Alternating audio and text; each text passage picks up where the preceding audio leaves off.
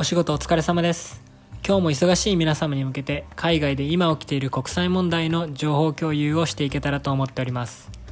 今日はこの前のアルジェリアについての放送に加えたパート2です。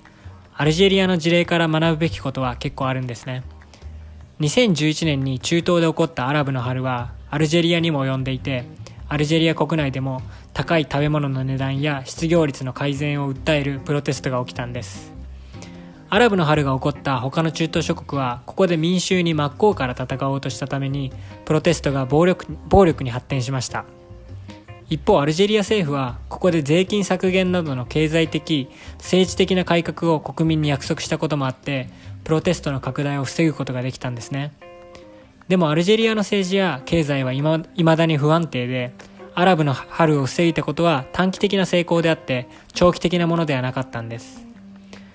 炭化水素や石油天然ガスの輸出に頼っているアルジェリアの経済モデルは持続的でないだけでなくこういった資源へアクセスを持っている機関が政治においても強い影響力を持っているなど国内における不平等にもつながりやすいんですね。こういった不安定な経済から高い物価や高い失業率が改善されずそれに反発するプロテストが継続的に起こっているんです。アルジェリアの法整備も非常に弱く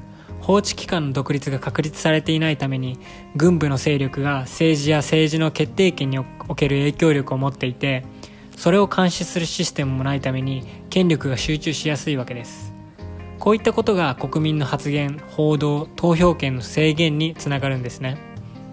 また隣国リビアでの紛争も影響を与えていて武器へのアクセスが増えたり過激な軍事組織が影響力を広げていく格好の場所が不安定な政治情勢によって作られているのです。